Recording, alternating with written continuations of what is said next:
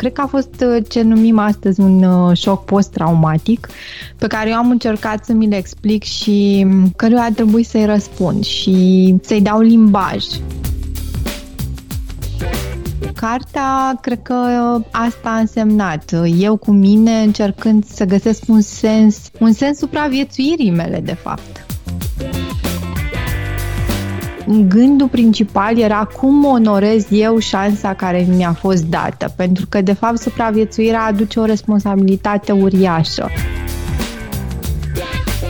Fiecare poem scris sau fiecare proză scrisă e un miracol aproape.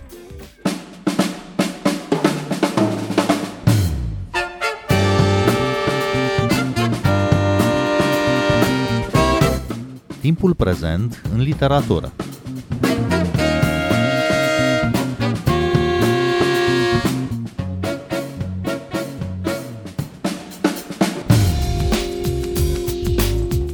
V-am găsit! Eu sunt Adela Greceanu și invitata mea este Emanuela Ignățoiu Sora, care a publicat de curând volumul de poezie Clinamen, apărut la Casa de Pariuri Literare. Bun venit la Radio România Cultural, Emanuela! Bine v-am găsit! E o carte despre boală și frică, dar și despre supraviețuire și curaj. E o carte despre moarte, dar și despre viață, cred eu, în egală măsură. Cu flash din copilărie, despre prima cădere, apoi cu relatări despre boala de mai târziu, totul pe fondul altor căderi, a turnurilor gemene, a oamenilor din turnurile gemene. Ca să sintetizez cumva cartea ta de poezie, care a fost pentru tine miza scriind această carte?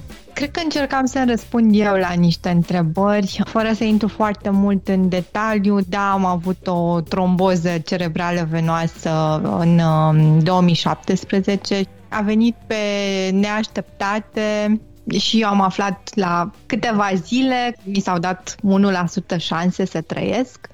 Și și dacă aș fi trăit, doctorii au spus că aș fi putut să rămân paralizată, oarbă, amnezică, cu sechele grave și, din fericire, nimic din toate astea nu s-a întâmplat.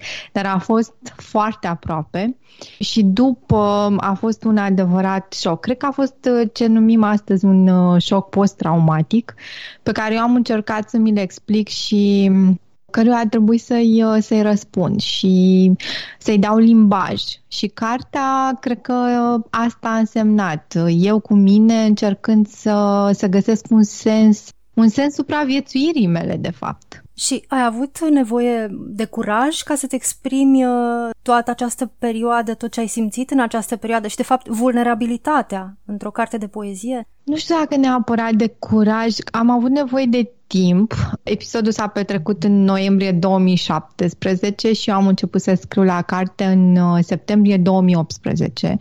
Până atunci nu m-am gândit absolut deloc că o să scriu despre lucrurile astea. Uh, erau niște gânduri ale mele cu mine despre care poate mai scriam în jurnal, mai vorbeam cu prietenii, cu familia, dar nici prin cap nu mi-a trecut să, să fac o carte despre asta. Dar uh, s-a întâmplat să trec prin Cismigiu într-o zi și să aud niște copii vorbind. Uh, nu știu care sunt copiii respectiv, nu i-am văzut, dar mi-au venit niște versuri. E acel vers, poarta s-a deschis. M-am așezat imediat pe bancă pentru că am simțit că e un, e un șuvoi căruia trebuie să-i dau drumul și primul poem din carte, chiar poemul de acolo.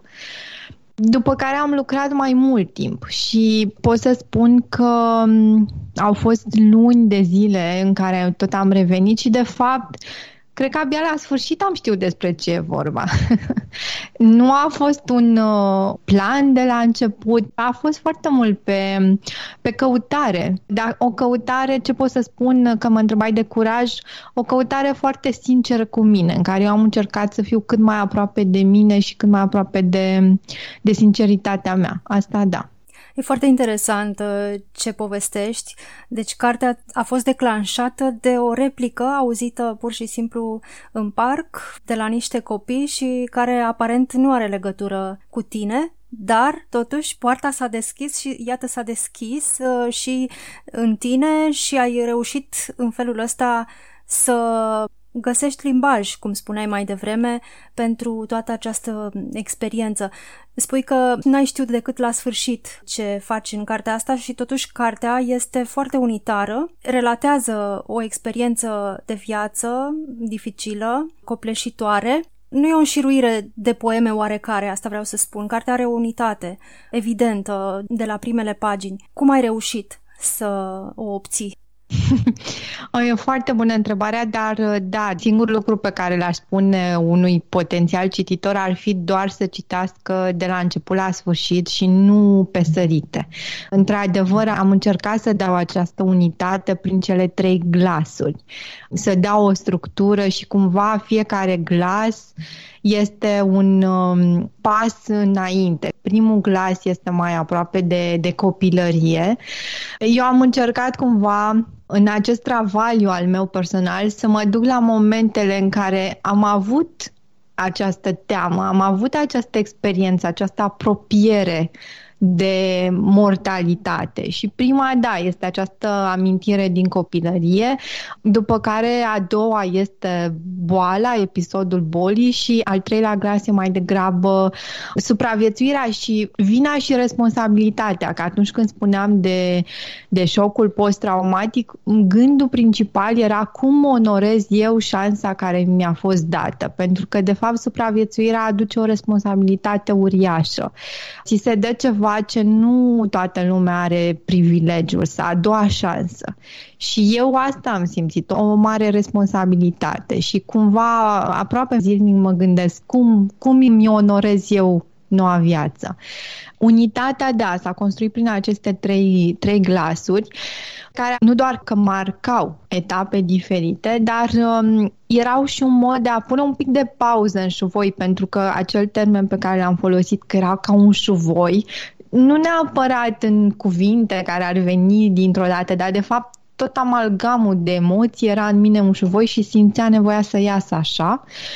De asta, de exemplu, am folosit termenul de glas, pentru că e foarte mult, ține foarte mult de voce din punctul meu de vedere, de toate acele voci care erau în mine, toate acele amintiri și apoi unitatea cred că mai e dată și de anumite imagini recurente. Imaginea turnurilor, pentru că știu că în discuțiile cu prietenii care au văzut manuscrisul în diferite etape, una din probleme era de ce aduci tu ceva foarte politic și cumva exterior, poate, emoțiilor tale, dar de fapt face parte integrantă din generația mea, cred. Mi-aduc foarte bine aminte când am văzut uh, avionul intrând în turnuri și a fost o întâlnire cu această um, mortalitate din nou o întâlnire marcantă pentru mine și atunci era firesc să integrez în volum. Da, întrebarea probabil că e legitimă și eu urma să te întreb de ce ai apelat la imaginea aceasta atât de puternică a prăbușirii turnurilor gemene, de ce nevoia de a te raporta la un moment uh, din istoria recentă a omenirii, deși lucrurile se leagă, pentru că și tu povestești despre niște căderi personale cădere chiar la propriu. Da, și ce voiam să spun că volumul poate fi înțeles și ca un fel de arheologie, adică eu am, am început să sap în mine și să găsesc aceste momente cheie pentru mine. Și unul din astfel de momente e acel 9-11. Emanuela Ignățoiu Sora, a fost cumva și o terapie scrierea cărții sau crezi că scrisul și cititul au valoare terapeutică? Aș zice da și nu, în sensul că nu am gândit neapărat să fie ca o terapie, dar cred că scrierea a dus la o, la o lămurire a mea și prin asta am ajuns la o terapie. Adică, tocmai de asta am folosit termenul declinamen. Eu încercam să găsesc niște filozofii care să-mi explice, să-mi explice cum de eu am supraviețuit, deși aveam 1% șanse. Și am dat peste filozofiile antice, peste Lucrețiu, peste fascinanta povestea, cum a fost redescoperit manuscrisul și cumva asta mi-a explicat e explicația pe care mi-am dat-o că acest clinamen, această deviere a atomilor care pur și simplu se ciocnesc întâmplător, care poate să se ducă într-o parte sau în cealaltă, s-a întâmplat în cazul meu în acel moment să fie înspre supraviețuire. Și prin asta, prin explicațiile pe care eu le-am găsit, da, am putea spune că a fost un fel de terapie, dar neintenționată. Asculți timpul prezent! Timpul prezent e un talk show zilnic despre politică, societate și cultură difuzat la Radio România Cultural. Ne puteți asculta pe Apple Podcasts, Google Podcasts, Castbox, Spotify și altele.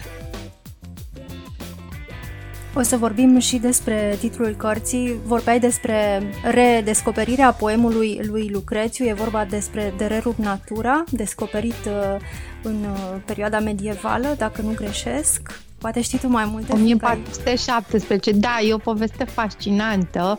Era toată mișcarea umaniștilor uh, italieni care redescopereau antichitatea și nu doar că redescopereau prin grădini tot felul de, de statui, dar redescopereau monumentele scrise, marile volume și era o adevărată căutare, cum facem noi treasure hunting.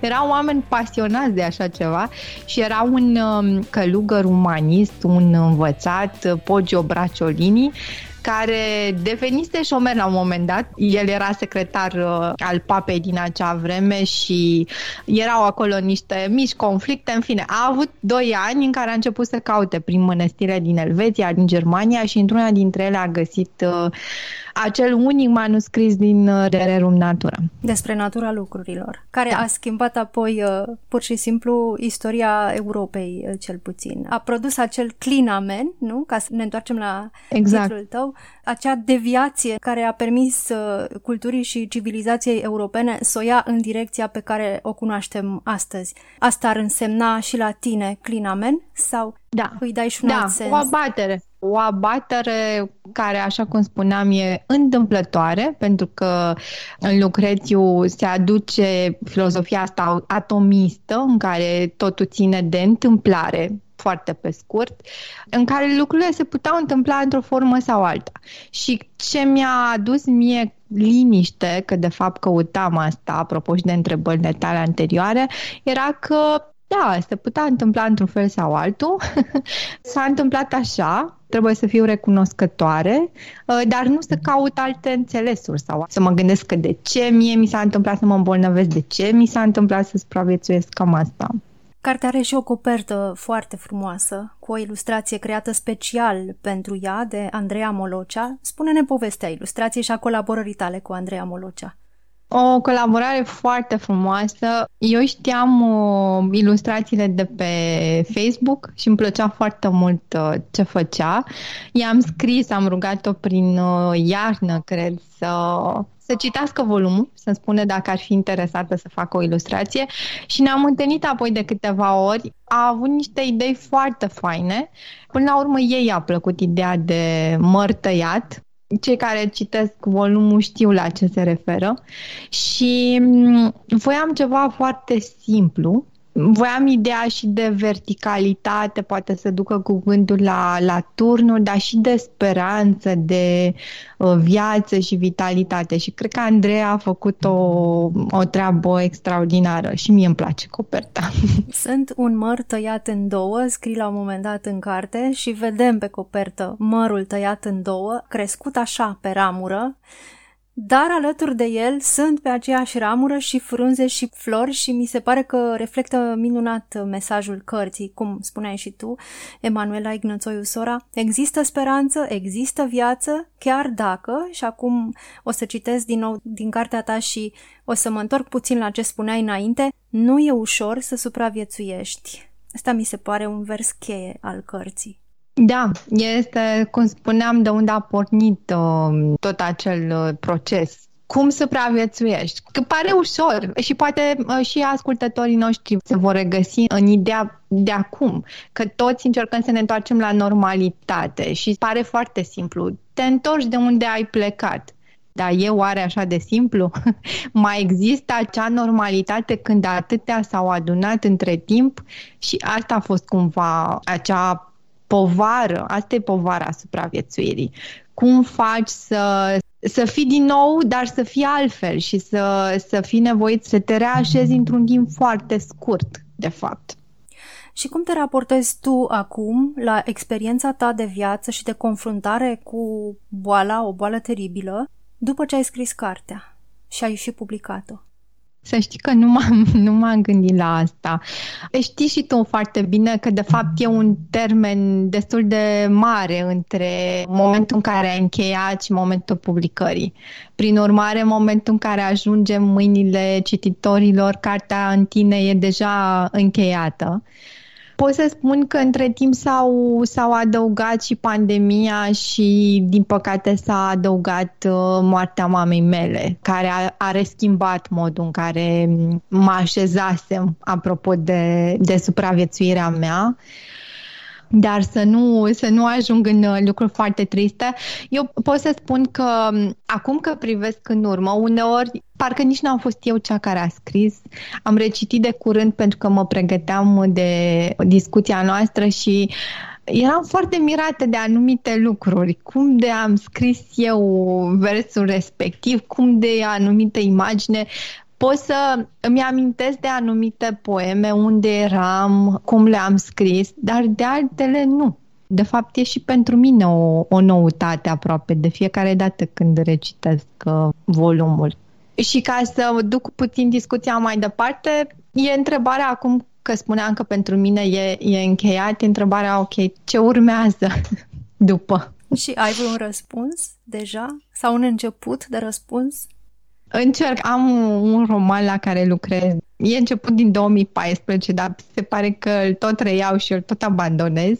Acum sunt în altă carte despre care nu aș vrea neapărat să vorbesc, dar de fapt e cel puțin asta e experiența mea, că fiecare fiecare poem scris sau fiecare proză scrisă e, e un miracol aproape și e așa o, o surpriză de fapt pentru mine în momentul în care reușesc să duc la bun sfârșit un, un astfel de poem sau de proză.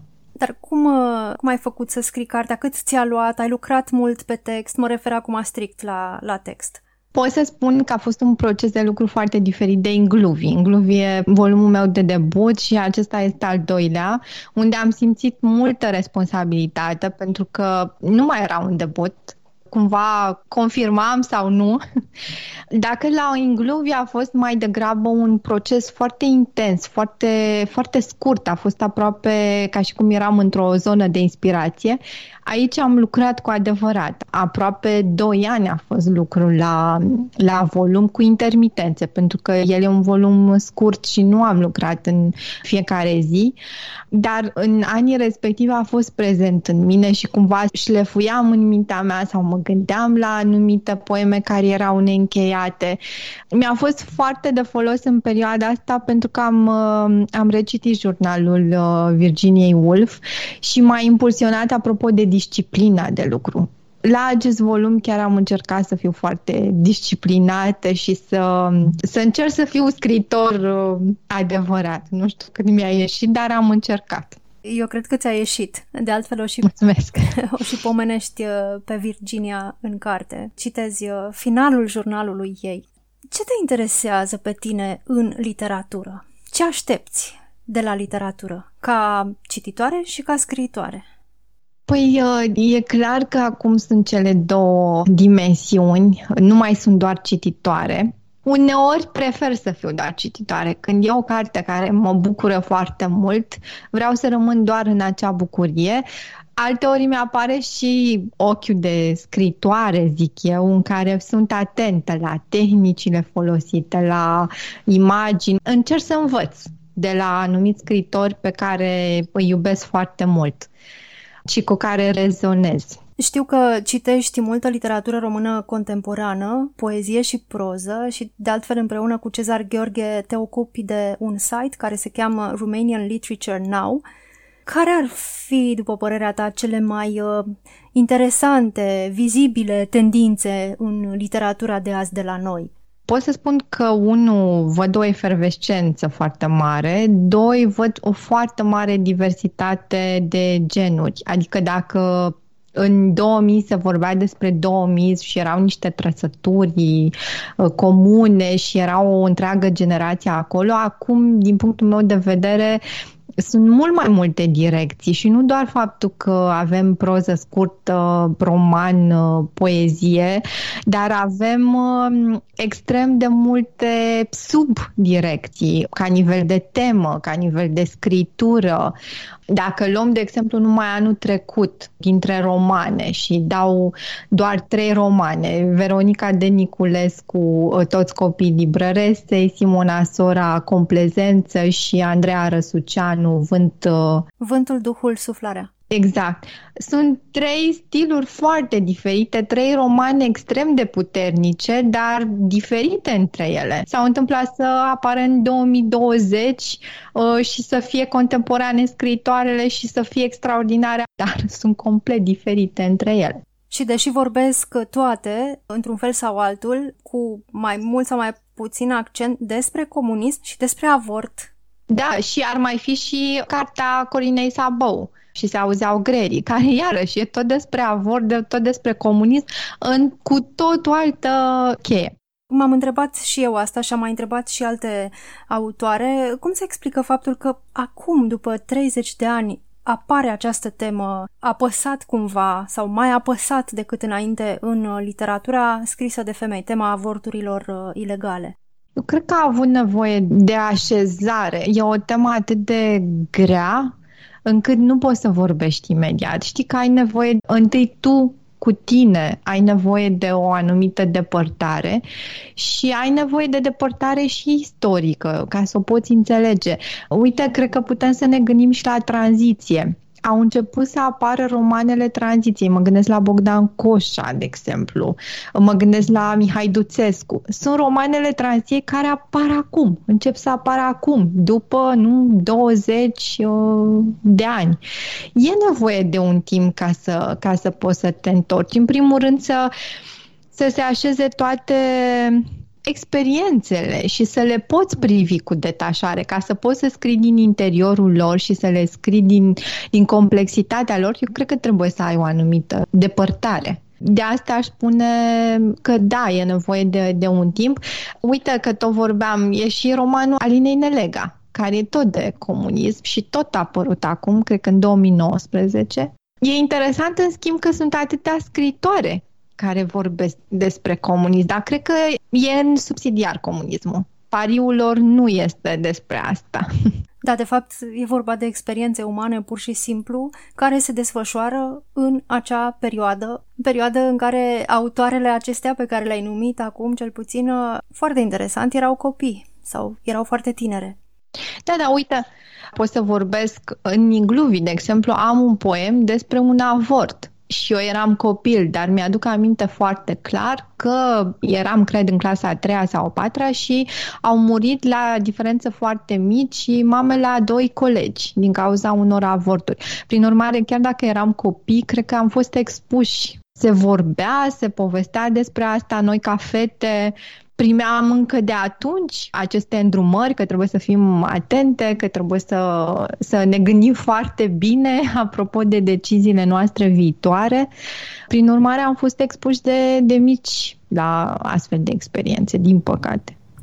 Da, și voiam să adaug uh, o observație în aceeași zonă că și Bogdan Coșa și Mihai Duțescu, care au dat uh, recent romane despre tranziție, și ei erau copii atunci sau foarte tineri în anii 90. E foarte interesant cum evenimente sau perioade din uh, copilăria unor autori devin apoi teme importante în cărțile lor, despre care scriu nu neapărat cu privirea copilului, dar probabil că ceva din ce au trăit ei în copilărie s-a cimentat uh, acolo în ei și se cere exprimat într-un fel de adulții care au devenit. Exact, și ca să doar să mă întorc la volum, practic încep cu o amintire din copilărie. Și cred că nu e, nu e surprinzător că sunt atât de puternice noi, poate mai puternice decât ne dăm seama toate experiențele din jurul nostru, ce auzim și tot ca să mă refer puțin la volum, vorbesc destul de mult, vorbesc și de incluvi, vorbesc mult despre ce am primit prin intermediul televizorului, pentru că am văzut revoluțiile acolo, pentru că am văzut uh, prăbușirea turnurilor. E un element cheie de care poate nici n-am fost conștienți în, uh, în momentul respectiv, dar ele s-au impregnat în, în noi și ne tulbură pe mai târziu. Emanuela Ignățoiu Sora, îți mulțumesc tare mult pentru această discuție și îi invit pe ascultătorii noștri să caute volumul tău de poezie, Clinamen, apărut la Casa de Pariuri Literare și dacă o să-l găsească vor avea și surpriza să găsească la final un cod QR pe care dacă îl accesează te vor auzi pe tine citind cartea. Mulțumesc și eu! Eu sunt Adela Greceanu, cu bine, pe curând! thank you thank you